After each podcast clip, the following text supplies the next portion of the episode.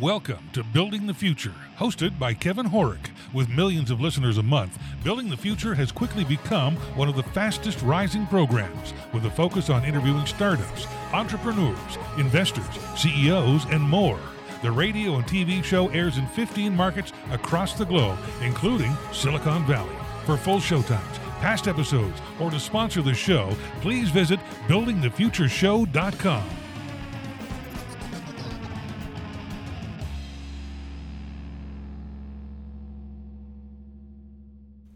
Welcome back to the show. Today we have Ethan Escowitz. He's the founder and CEO at Arris Composites. Ethan, welcome to the show. Great to be here, Kevin. Thank you. Yeah, I'm excited to have you on the show. I think what you guys are doing is really innovative and cool. But maybe before we get into all that, let's get to know you a little bit better and start off with where you grew up. So, Northern Virginia, um, okay. suburban DC. Very cool. So, you went to university. What did you take and why? So I, I actually started in engineering and ended up uh, with geology. Um, and I, I, gravitated towards uh, the sciences um, uh, through, through my time there. Uh, you know, it was really kind of the empiricism, the uh, exploration. Um, I, I, think I liked asking questions more than trying to solve for answers. Um, and, and um, and, and geology also has some some really great field trips. So uh, those were that's that's probably my my entry exit. Um, and the, the irony, obviously, is I've I've come back a lot more to the engineering world and uh, don't do nearly nearly as much with the with the geology world these days. Interesting. Okay, so walk us through your career up until uh, founding Arris Composites.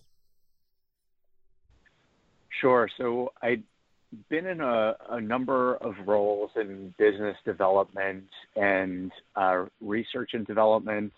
Um, I, I, think I, I, certainly represent one of those CEOs that's worn a lot of the different hats in the organization. Um, you know, also doing operations. Uh, so a lot of my time, uh, really prior to like 2008, had been more in conventional manufacturing technologies. Uh, but when I discovered 3D printing, is where I uh, really uh, focused and have worked with uh, plastics and composites and metal 3D printing technologies, as well as uh, you know both the manufacturers, service providers, and um, even working with commercializing uh, the technologies developed at the national lab. So, so, so really, the last decade had been uh, focused on on the 3D printing world. Interesting. So, how did you come up with the idea for Arris Composites, and what exactly do you guys do? Sure. So, uh, really, the conventional manufacturing and the 3D printing that I uh, just described uh, were, were two really formative times in my career. And a lot of what we have developed uh, represents uh, significant elements of both of those realms uh, combined into the technology that we developed. Uh, so, so to be very, very specific, uh, we we call our technology additive molding, and we take elements of the most advanced aligned uh, continuous composite fiber um, uh, technologies, uh, but then we are also using elements of the molding world, which is the highest volume complex part production methods in the world. So um, you, you, to kind of give examples of both spaces, um, you know, in the composites world, uh, when you look at like the Boeing Dreamliner, they're uh, steering the composite fibers in very intentional ways uh, to create the highest performance structures possible. Um, and as you can imagine, the the cost of those production methods are are quite high and don't scale very well. Uh, but then you look, um, uh, for as an example, out of the molding world, you know, you go to any factory where they're uh, have an automated molding cell producing parts extremely cost effectively that can have incredible levels of um, complexity and accuracy and repeatability and surface finish. So really we took uh, elements of both of those worlds and combined them so we can get these incredibly high performance materials um, out of these very scalable automated uh, manufacturing systems. Uh, so so to to really tie it all together, uh, you know, we enable the production of these parts that are uh, that can be you know stronger stronger than titanium at a much lower density. So you might be one third the weight, uh, and producing them cost effectively out of an automated manufacturing system. Very cool. So can you maybe give us some industries or examples of how people have used what you have created? Certainly. So, with manufacturing, uh, when you make a new tool, uh, there are many different industries that can use that tool to make the products they, they produce uh, better. So uh, as a result, we've we've had very uh, broad collaborations, and let, let me let me speak to that um, almost separately from uh, from looking at the idea that what we've focused on as a young company is the industries with a shorter product refresh cycle and lower qualification. So as you can imagine, you want to work with customers that can get you to revenue faster uh, when you're a young company and you have venture investment. Um, and then as you grow, uh, you can take on uh, broader industries and applications that may take longer to get to market. So for that reason, uh, the first industry we focused on was consumer products because of the speed at which they can get to market. And we were very novel for consumer products because they haven't had the ability to use these uh, really great materials uh, to make differentiated products that give them a, a, commercial edge in the marketplace. So there was a, a, a very uh, strong pull from from that market for for our technology. So we can we can talk about that, but other industries we've worked with um, include aerospace and in, in industrial. Uh, aerospace, um, in particular, has been a leader in composites because of the very high price that um, is associated with with weight uh, when you're talking about aircraft and and the fuel for aircraft. Uh, so uh, in in aerospace, uh, in 1970 there was zero percent composites in in a commercial airliner. Today, the Boeing Dreamliner is approaching 80% composites. So this really uh, illustrates uh, one, you know, the industry that's responsible for a lot of the R&D that um, we take advantage of, and we're kind of standing on the shoulders of giants there. Uh, but also an industry that has a big appetite for being able to make uh, new parts that they haven't been able to make out of these incredible materials, which which we have enabled.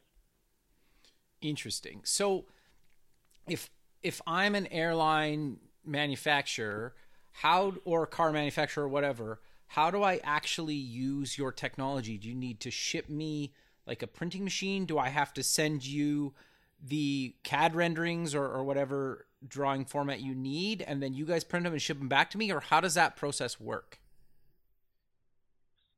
Sure. So at present, we do all of the production ourselves directly. Okay. Um, I've I've worked with a, a, lot of companies in the past where we we uh, you know would launch 3D printers and uh, and send them out to customers, um, and ultimately we have kept our production systems in house longer uh, than than perhaps uh, some uh, new manufacturing technologies typically would, uh, because when you're talking about higher volume production, uh, the repeatability and reliability um, and scalability is is paramount. So we have uh, really put um, our systems through very uh, rigorous refinement. And um, in addition, we, we take uh, ultimate responsibility for that production. That said, uh, we have uh, in 2021 and beyond uh, manufacturing partners that we will be working with that we would ship production systems to and, and could do some production for us, um, particularly uh, different manufacturers that specialize um, in in different industries where where their expertise uh, running our systems um, really would have significant synergy.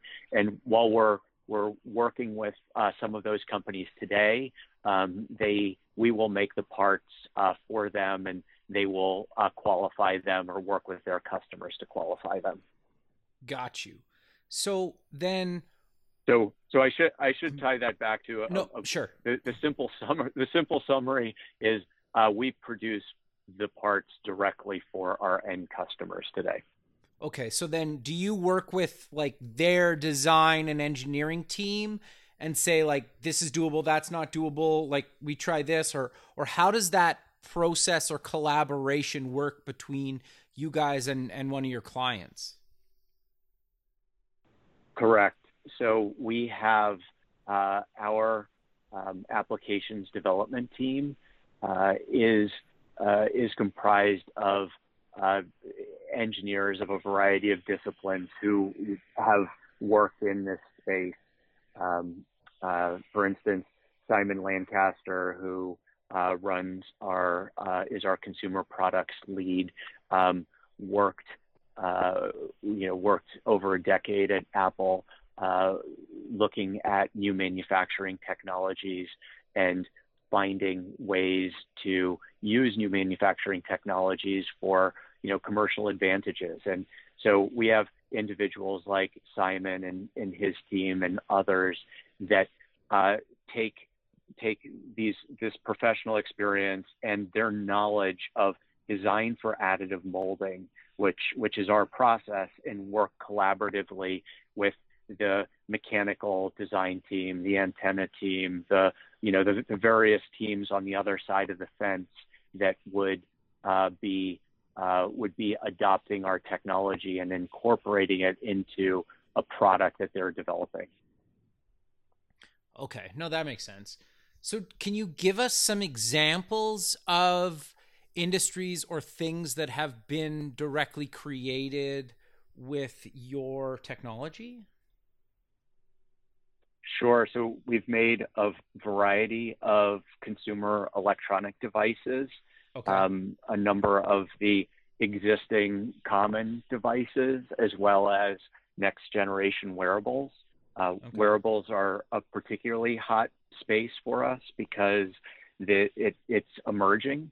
Um, there are a lot of companies envisioning what's coming next. Um, and as a result, those design cycles, um, you know, are spinning quickly, and many people are thinking about uh, how to make something really commercially compelling. And our ability to make many of the products smaller and lighter um, and um, and higher performance in a variety of different ways, whether it's antenna or thermal, uh, gives them uh, gives them greater capabilities than they had to work with uh, with the conventional manufacturing technologies uh, that many of them had started these processes with. Uh, so consumer electronics has been uh, one one batch of uh, customers we've worked with. Uh, sporting goods has used carbon fiber composites um, broadly. so that that space has was already primed uh, to to our technology uh, because of their knowledge of the material and the benefits. Our our ability to make new shapes that were not possible, as well as higher performance composite parts than they've had before, um, has precipitated a, another group of opportunities, like in the bike in, industry, for example. Uh, but then um, also, uh, we mentioned aerospace earlier. Uh, while the path to producing parts um, on uh, commercial aircraft is is a long one with all of the qualification steps um, there are the, uh, the, the drone industry uh, is able to take advantage of all of the same methods and approaches, um, however, without the same level of qualification uh, to to produce um, to uh, move very quickly. And we uh, will have had a, uh, a, a neat press release with a customer that we worked with that was able to really innovate in their design as a result of our methods uh, with a uh, industrial drone that that they developed uh, and improved with our with our methods. Interesting. So, how did you guys actually come up with the technology and this material? So, the uh, we we started in 2017, and at that point, uh, we had worked uh, with both additive manufacturing as well as uh, a variety of composite materials. So we uh, we work with existing raw materials. So that, that's the most important building block to start with. So we okay. didn't create a, a, fundamentally new chemistry.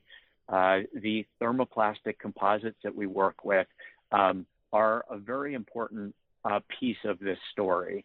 Um, thermoplastics are really just amazing materials. They they are the recyclable plastics, uh, and the thermoplastic composites have been developed by aerospace over the last uh, few decades. So this is a, a new class of uh, composites. Uh, composites for for many decades prior to that uh, were just essentially like super glue or epoxy and not not recyclable um, and more brittle.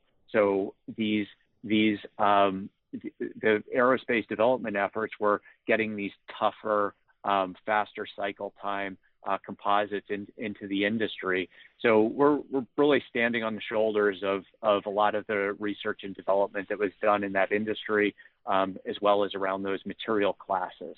So we worked with this, this material class um, of thermoplastic composites that you might have carbon fiber or you might have glass fiber or you can use other, uh, other types of fibers um, and you combine it with uh, the thermoplastic uh, and you call that the matrix. So you might have, you just imagine like 50-50 um, uh, matrix material, which, which is the thermoplastic resin system and 50% um, you know, glass fiber or carbon fiber, depending on the application. Uh, so what, what, we did was we really looked at um, how what what are the shortcomings of this industry, um, what what is missing. So in general, you typically are building with flat building blocks when you're making anything out of composites.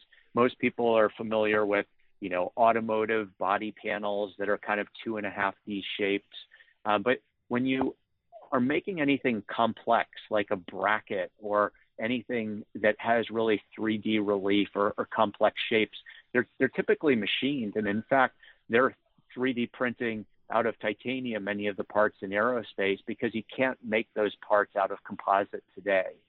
So what we did is we started with this material system and we figured out a way to use this really mature material system and, and get the best out of it put it in put it in these very important shapes. Um, many of them, uh, a lot of work had been done in topology optimiz- uh, optimization and really just having the best shape for the load or functional scenario that a part might encounter. Um, and then most most important, and what's what's really novel about our process is within that shape, there's there's there's there's loading um, and the way that you align the fibers should follow the loading paths within that 3D shape. And our process has the unique ability to essentially make these complex 3D shapes in a way that you can imagine resembles the way the grain of a tree works, where the grain follows the, the loading uh, on the tree very much the same way that the fibers that we put in our part through our additive molding process um, uh, follow the, the loading on that part. So what that enables is getting these really excellent materials that have been limited to fairly simple shapes and allowing uh, designers to put them in in um, in in a variety of shapes that that haven't been possible before. Interesting. Okay, so you guys had a press release press release recently. I think you just mentioned it before we covered that, but what exactly are they doing and how are they leveraging your technology in their product? So the uh, Skydio uh, collaboration was was neat and, and really illustrative in that uh, they took advantage in a number of different ways uh, of the capabilities we're talking about. So first is part consolidation, and I, I think most folks understand the benefit in reducing the bill of materials on any product. Uh, the less parts, the less suppliers, the less assembly steps, the less places there can be failure. Um, there are many benefits to part consolidation. So when we took the original assembly of 17 uh, components and made it one single one, uh, there's there's a lot of benefits just simply in doing that. Um, in addition, uh, the uh, the for a uh, for a customer facing part, um, and a Class A surface, a surface that faces the customer, we're able to make it look really nice. Uh, but you look under the surface of, of this really good looking designed um, part, and there's really advanced composite uh, performance that, that hasn't been possible before. So first, with regard to material type, there's a antenna transparent glass fiber window. So this is a method that was developed in aerospace uh, to allow antennas to work properly that were and and you know these are produced in very kind of in lower volumes um, in uh, at at higher costs with kind of artisan processes uh, today in aerospace we're able to do this with an automated uh, production system just as part of our process. But a lot of those those methods were originally pioneered in aerospace. Uh, so we have that antenna window, and then through the arms uh, that are supporting a, a critical uh, camera mount, uh, there are these very very nice uh, topology optimized structures that are really just the ideal shape to support that load that enables the minimum amount of material uh, for for weight savings through those features. Uh, so all of that is done continuously, even though you have different types of materials within the same part. Everything looks uh, really seamless and streamlined. So cosmetically, it looks nice, um, and then uh, functionally, um, you you have a single part, and then also the way that it was designed to um, to handle the impact that might come uh, from the the product uh, being being dropped uh, was something that was also uh, factored into the part design. So this was a uh, this was a really great collaboration uh, through our between our applications engineering team and their product development team to you know achieve an outcome that checks the boxes of a bunch of the different engineering stakeholders on their side. Very cool. So, how much lighter can you get this material compared to some of the traditional materials that people that you're basically replacing? Yeah, so uh, that particular part, I, I, believe it was around uh, 25%. Uh, so quite a bit there. It, it really, de- yeah, it, it depends. So uh, the the density difference, you know, you might be one third the density of titanium. Okay. So if we produce a part that is, you know, exactly the same shape and size, you might expect to see something about one third the uh, one one third the weight. Um, you know, as it turns out, uh, through design, you can frequently improve that even more. So it really becomes a bit of a case by case answer.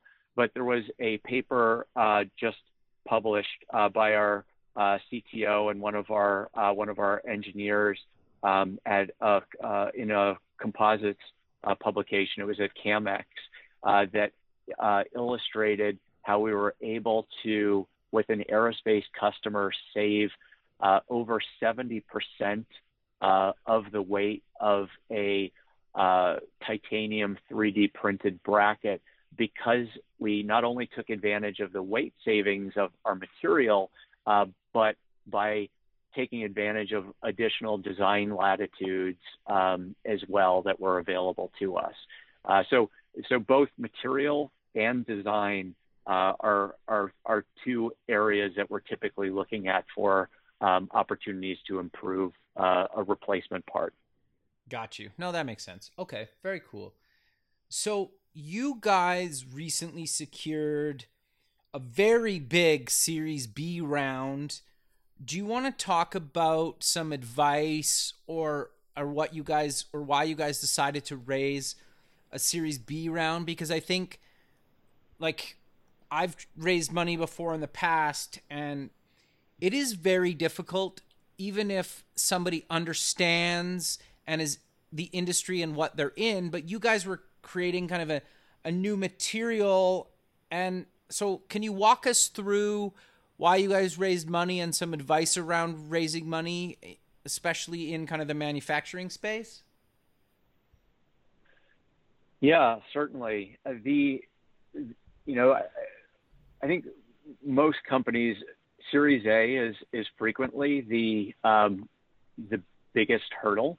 Um, we, sure. we did we did as as you said point out the uh, the Series B, but um, you know I can't underscore how how important it is to take your time um, and have enough runway to find a a, a great um, partner. Uh, we we were very lucky in finding NEA, um, and uh, you know as a result, um, you know their their contributions to the company cannot be understated. Um, you know, we we talked to a lot of firms, uh, really kind of getting to the place where we found the the right people and the right firm to to lead things off. So I, I actually go back to to Series A because uh, because I, I do feel like getting such such a great partner um, was you know was was very important uh, in in getting to where we are now. So uh, you know, with with regard to why, uh, you know, anyone that you know has an idea and is in a garage, you know, has this, uh, you know, the the two directions that you can go. Um, you know, do you go looking for investors or do you try and uh, grow it on on revenue? So I think the the highest level, um, you know, fundamental question is, you know, is what somebody's working on um, fit the profile of a venture-backed business. Um, and and uh, you know that that's the first box to check. And you know there's a lot written about that. You know the, the the the second step would be you know if it does fit the profile of a venture-backed business, and, then there's there's there's a lot to consider there.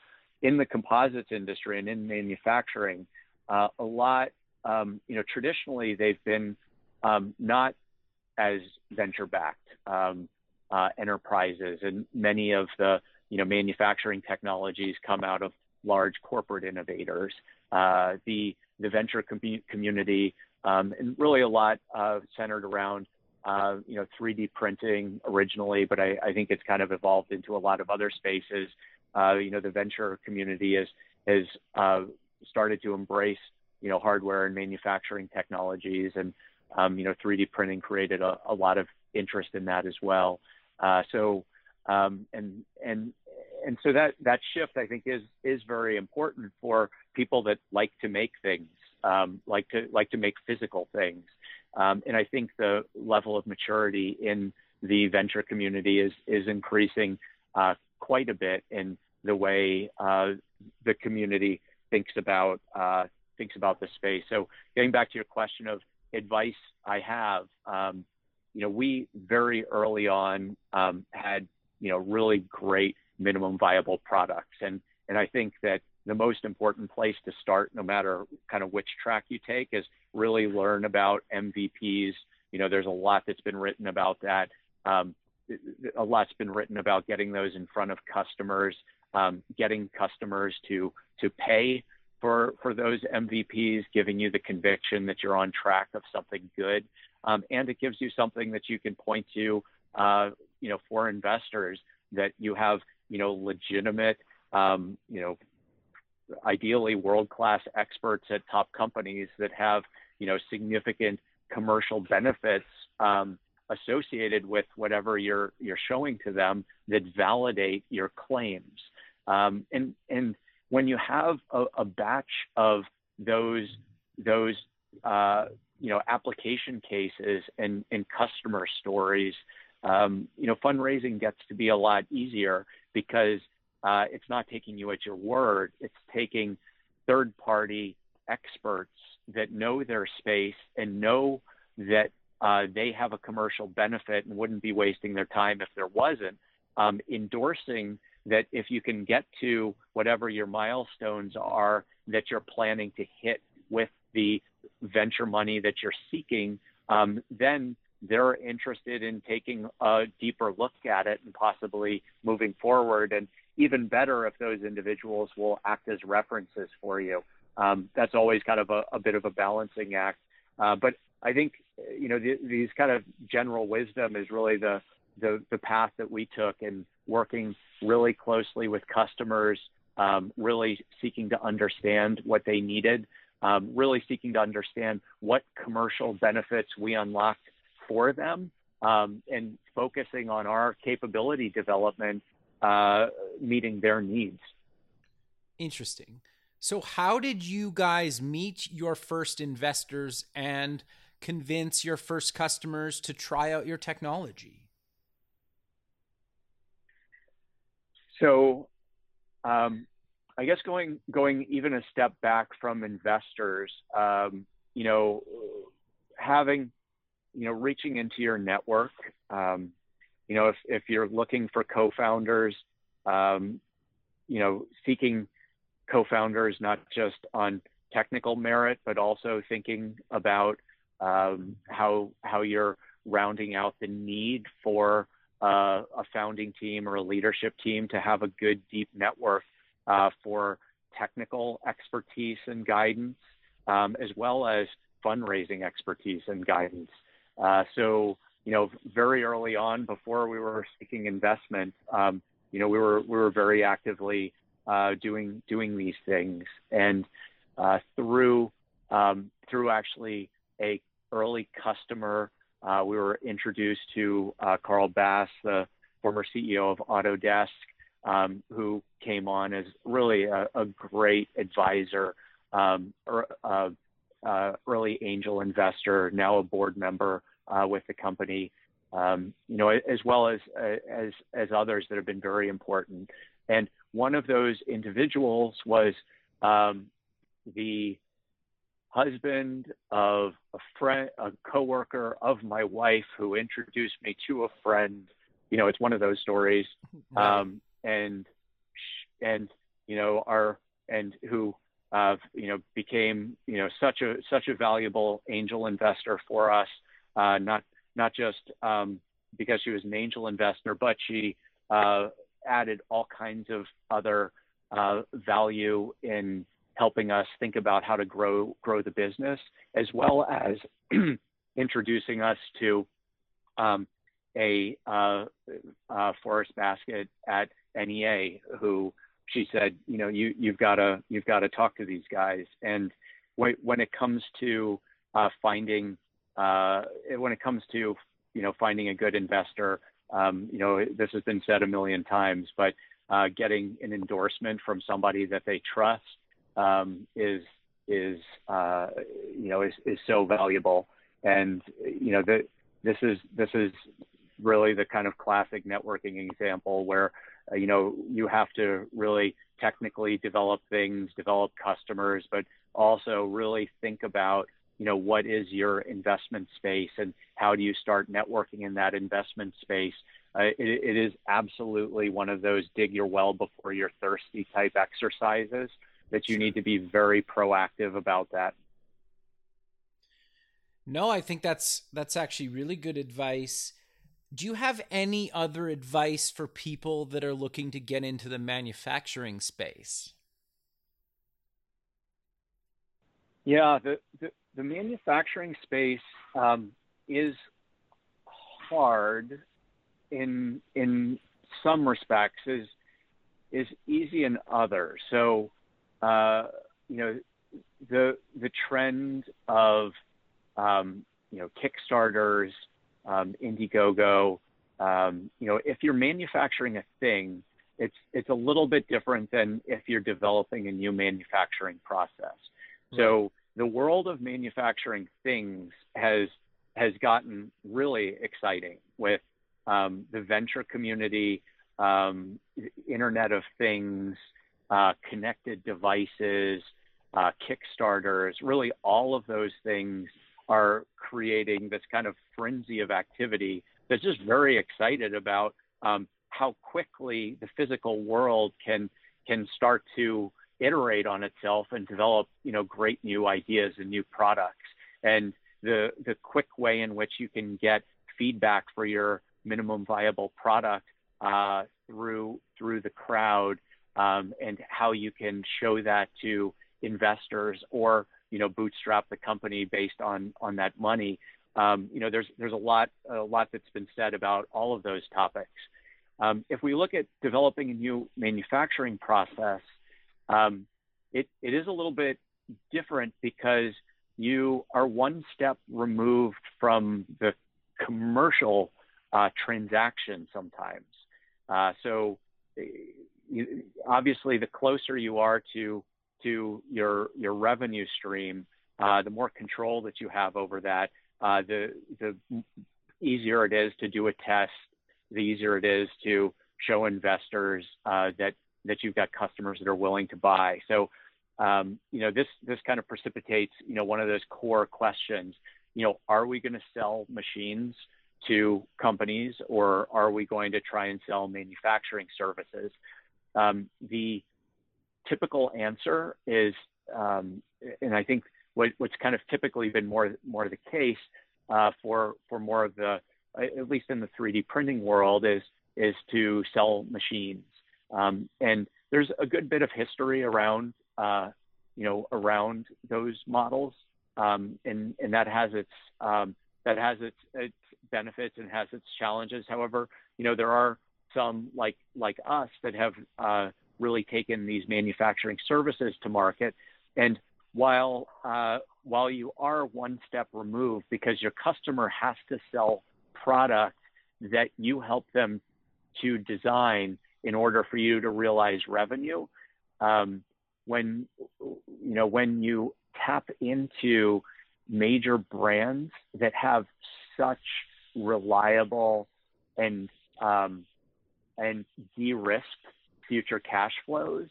Um, that in in a different way de-risks your future cash flows if you can uh, tap into those production um, uh, uh, opportunities. The biggest challenge, though, obviously, is these companies have incredibly high levels of scrutiny for any new manufacturing technology that they might entertain using. Um, and it's really difficult to get buy in from those teams that have to be so risk averse um, and typically don't have an appetite for uh, new manufacturing technologies that add risk. Um, but and, and the challenge and the danger a little bit is many of these companies will always try out and sample all of what's new and great um, to make sure they're not missing anything um, but that's a far cry from actual production. Interesting. No, I, I think that's that's actually really good advice. But we're kind of coming to the end of the show. So how about we close with mentioning where people can get more information about you guys and any other links you want to mention? Yeah, arriscomposites.com, A R R I S C O M P O S I T E S.com. Perfect, Ethan. I really appreciate you taking the time out of your day to be on the show, and I look forward to keeping in touch with you and have a good rest of your day. Great. Thanks for the uh, great to speak with you. Thank you. Okay. Bye. Thanks for listening. Please visit our website at buildingthefutureshow.com to join the free community, sign up for our newsletter, or to sponsor the show. The music is done by Electric Mantra. You can check him out at electricmantra.com and keep building the future.